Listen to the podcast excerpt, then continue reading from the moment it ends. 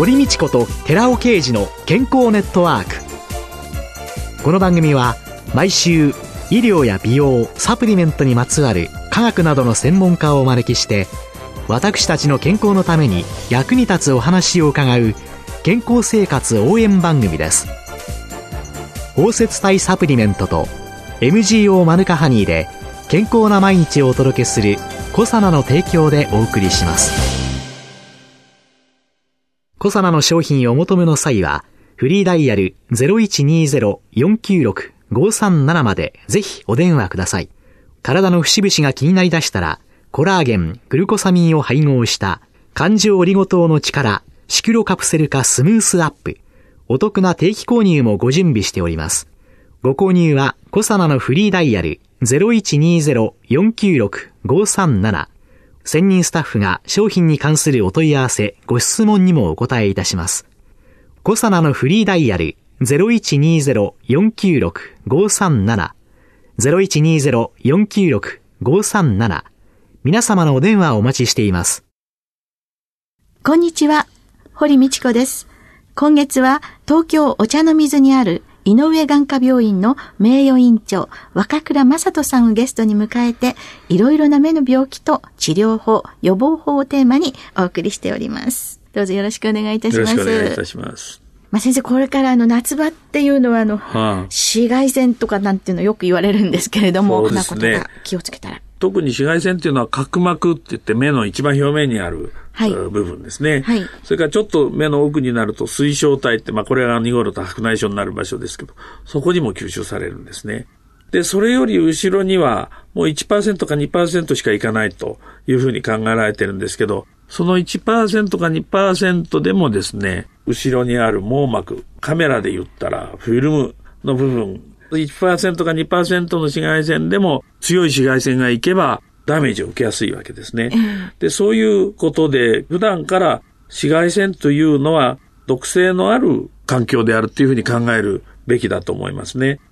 また夏はですね、もう一つは僕は汗の出る季節だから、はい、体の循環を適切に保つと、水分を適度に取ってもらわないといけないと思うんです。血管で栄養してるわけですから、はい、その血管が詰まられるとですね、大事件が起きるわけですよ。はいはい、喉が渇いたって感じてやるのはもうちょっと遅いので、喉が感じる前から水分やそのミネラルの補給をするというのが現代人の大切な生き方だと思います。血液がドロドロしてくると網膜だとかですね、視神経だとか、あるいは神経に行く栄養血管だとか、そういうものが詰まりやすくなる、あるいは循環が低下することによって、案外いろんなダメージを受けるんですね。脳梗塞とか心臓の病気はみんなよく知ってると思いますけれども、目だって血管でこう栄養してますから、やっぱり気をつけなくちゃいけない。そういう脱水というのを予防するために、水分、ミネラルというイオン飲料水みたいなものを、まあ、よく取ったりするというのと、はい、先ほどの話にちょっと戻ってしまうんですけども、角膜とか水晶体が、その紫外線を受けると、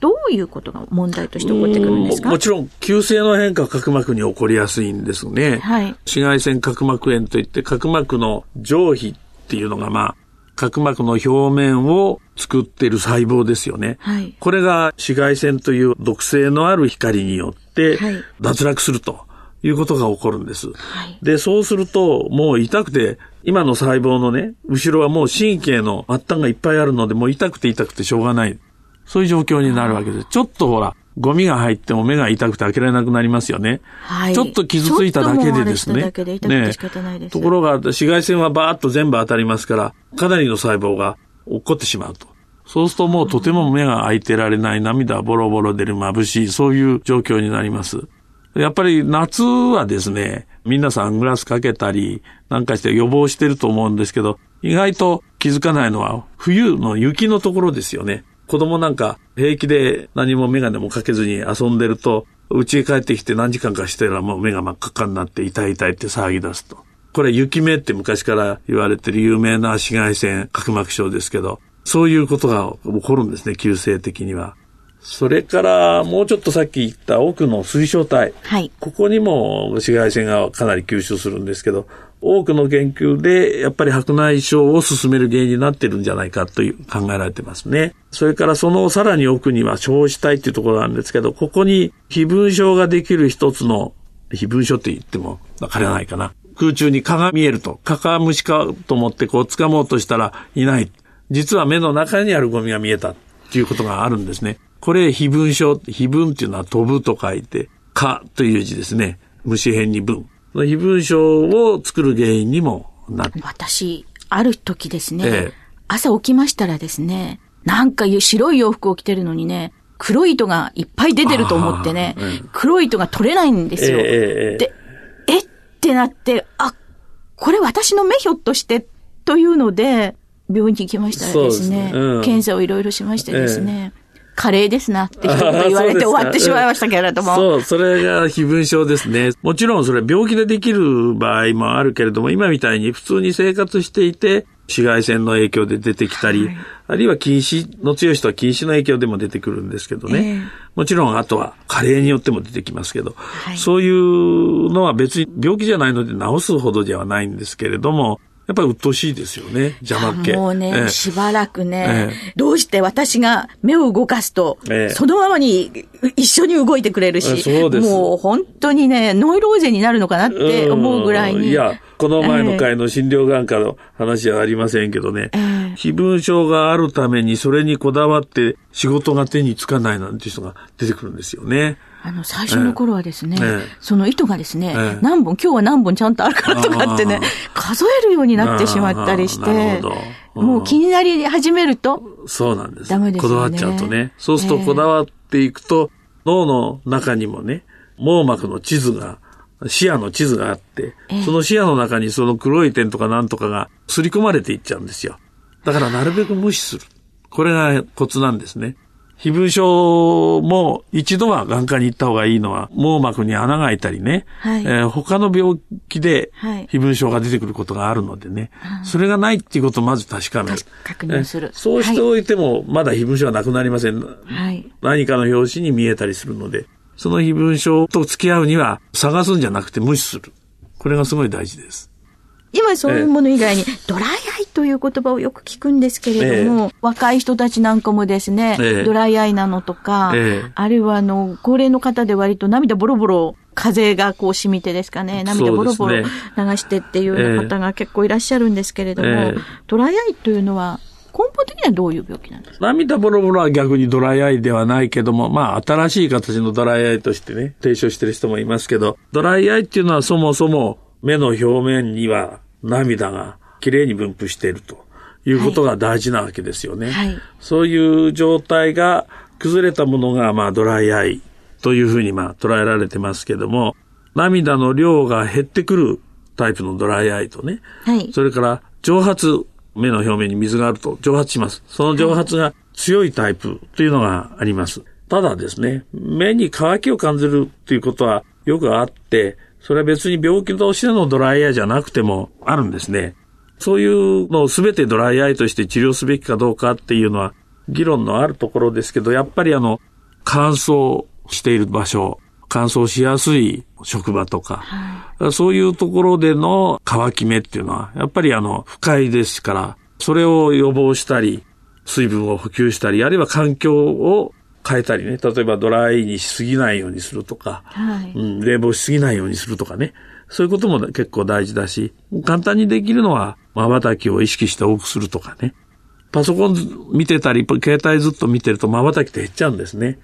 はい。えー、生理的に減っちゃうんです。だから、それをずっと続けてると、やっぱりあの、病気じゃなくてもドライアイになる。えー、まあドライアイというのが、一般用語としてのドライアイですかね。乾き目と僕は言ってますけど、そういう乾き感を感じる人は2000万人以上いるとも言われてね、いまして、それ全部本当にドライアイという病気かって言われると、あさあどうでしょうってなりますけれども。2000万人って言うと5人に1人？そうそうそう。そうなんです。うん。本当にドライアイっていうのは、僕は2、300万人じゃないかなと本当は思ってそんなにガクッと少なくなっちゃうつまり、乾き目っていうのは健常人でも感じるということです。環境さえ乾いた状態になればね。あ、じゃあ空気が乾燥して、風かなんかが、冷房の風だの、暖房の風などが目に直接来て、えー、それで瞬きもしないでパソコンずっと見てれば、さようでございます。乾きますっていう。そういうことです。そういうこと。ええー、コンタクトをしてると、また乾く感じが強くなったりね。ええ、うん、しますね。で、それをドライアイって言ってしまうかどうかということなんですね。まあそうです。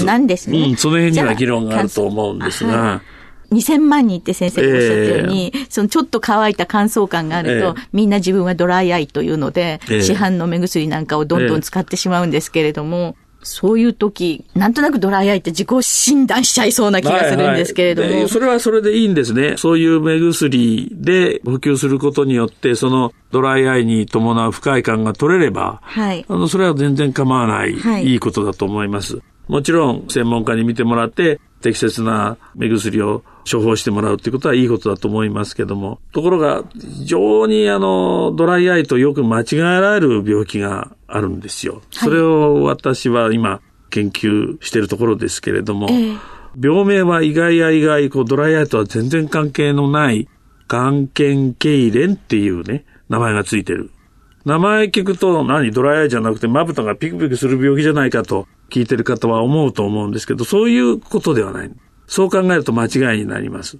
これは目が開けにくいとかですね、目をつぶってしまいたいとか、あるいはつぶっていたいとかね、あるいはこう瞬きが増えるとか、そういった症状が出てくるのが特徴で、それあの、重症化すると目がつぶってしまって開けられなくなっちゃって、それでピクピクするので昔の人が眼瞼痙攣という病名をつけたんですけども、最初のうちはそんなピクピクは必ずしもしないんです。目が開けにくい、眩しいとかね。そういういろんな症状が出ます。ドライアイと間違われやすい症状としてはですね、目の周りに知覚過敏が起こってきて、眩しい、乾いた感じ、しょぼしょぼする、痛いなんていうね。それでドライアイの目薬一生懸命つけてもほとんど治らないか、かえってひどくなったりするというような病気があります。案外見落とされてて、ドライアイと診断されてる人の10%から20%はいると思います。10から20ですか、多いです。多いです。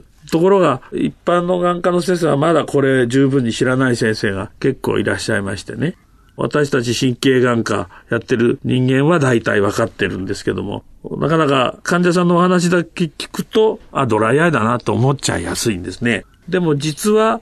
目の病気ではなくて、目に症状はあるけども、脳に支障っていう場所があるんですけど、はい、そういうところを含む中枢神経の故障で起こるんですね。で、ひどくなると、もうさっき言いましたように目つぶっちゃって開けられなくなっちゃうと。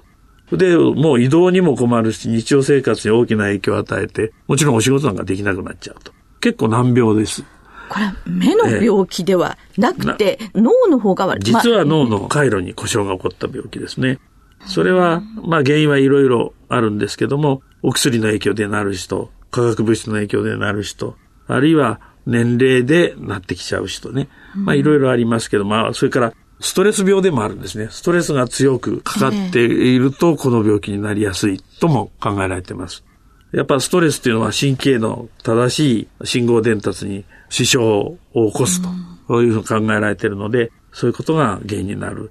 治りにくいんですけども、対症療法っていうんですかね。病気自体を治すのはなかなか難しいけども、対処する方法は考えられています。神経的なそちらの方の治療になってくるまあ、それだけじゃなくて、はい、目を開けるのにすごいエネルギーを使っているわけです、こういう人たちは。はい、それでいろいろ症状が出てくるので、目を開けやすくするようなメガネを使うとか、それから外からの刺激を少なくするような特殊な遮光レンズを使うとか、それからまあ、ボツリヌス毒素というものを使って、目をわざとつぶりにくくして開けやすくするとかね。そういうことをやってます。ドライアイだと思っていて、えその目薬使ったり、まあ、眼科にお行きになっている方もいらっしゃるかもしれませんけれども、えその不快感が取れないって言った時、よくならないって言った時には、やっぱりそういうこと。考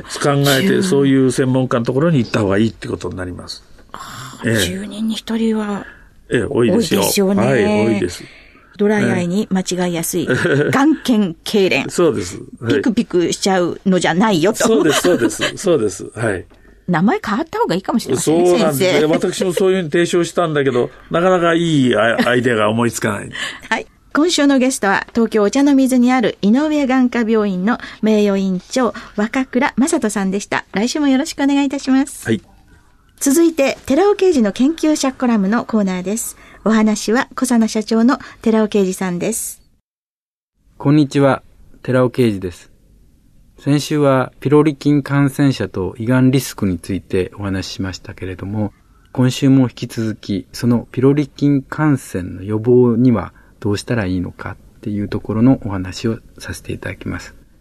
ピロリ菌感染の予防に対してメチルグリオキサールっていう物質が非常に有効で、これ天然の抗菌物質ですけども、マヌカハニーという特別な蜂蜜、ニュージーランドの蜂蜜がありますけども、この中に含まれる物質です。この抗菌物質、天然の抗菌物質であるメチルグリオキサール、これがピロリ菌を除去してくれるっていう働きっていうのが知られているわけです。抗生物質を飲むっていうところは確実に95%以上の成功率なんですけども、マヌカハニを食べたからといって、このメチルグリオキサールで除菌できるか。これはできる人とできない人がいます。実際にはできた人がいて、喜びの声っていうのを聞いたこともありますけども、すべてがすべて除菌できるわけではないということを知っておいていただきたいんですけども、最近の研究ではっきりとしてきたのが、アルファシクロデキストリンっていう感情オリゴ糖があります。これ食物繊維として実際に摂取するダイエット効果のある食物繊維として有名なんですけども、このシクロデキストリンとメチルグリオキサールを組み合わせると。で、混合粉末にするんですけども、非常に面白い研究がありまして、シクロデキストリンとメチルグリオキサール、この二つの物質を合わせると、その抗菌力はずっと高まりまして、ピロリ菌の増殖っていうのは完全に阻止されるということが最近分かってきたんですね。で、私はそういうことから現在、除染後、ピロリ菌を除去して、それから再感染はしないようにということで予防でシクロデキストリンとマヌカハニーを混ぜたヨーグルトを毎朝食してます。この抗菌物質と混ぜて、ビフィズス菌や乳酸菌は大丈夫なのって疑問は湧くと思いますけれども、これも大丈夫だということが分かってますので、ぜひともヨーグルトの中にアルファシクロデキストリンという食物繊維とマヌカハニーを入れたものを朝毎日食べることがおすすめです。お話は小佐奈社長の寺尾啓二さんでした。ここで小佐奈から番組おきの皆様へプレゼントのお知らせです。グルコサミン、フィッシュコラーゲンペプチドといった軟骨成分に摂取した軟骨成分の組み立てをサポートする高級店などを配合したナノサポートシクロカプセル化スムースアップ今回これに軟骨成分の構築を促進する成分として新たに大豆抽出成分ポリアミンを加えました。大豆抽出成分ポリアミンを配合して軟骨成分の構築力を高めたコサナのナノサポートシクロカプセル化スムースアップポリアミンプラスを番組お聞きの10名様にプレゼントします。プレゼントをご希望の方は番組サイトの応募フォームからお申し込みください。当選者は8月5日の放送終了後に番組サイト上で発表します。コサナのナノサポートシクロカプセル化スムースアップポリアミンプラスプレゼントのお知らせでした。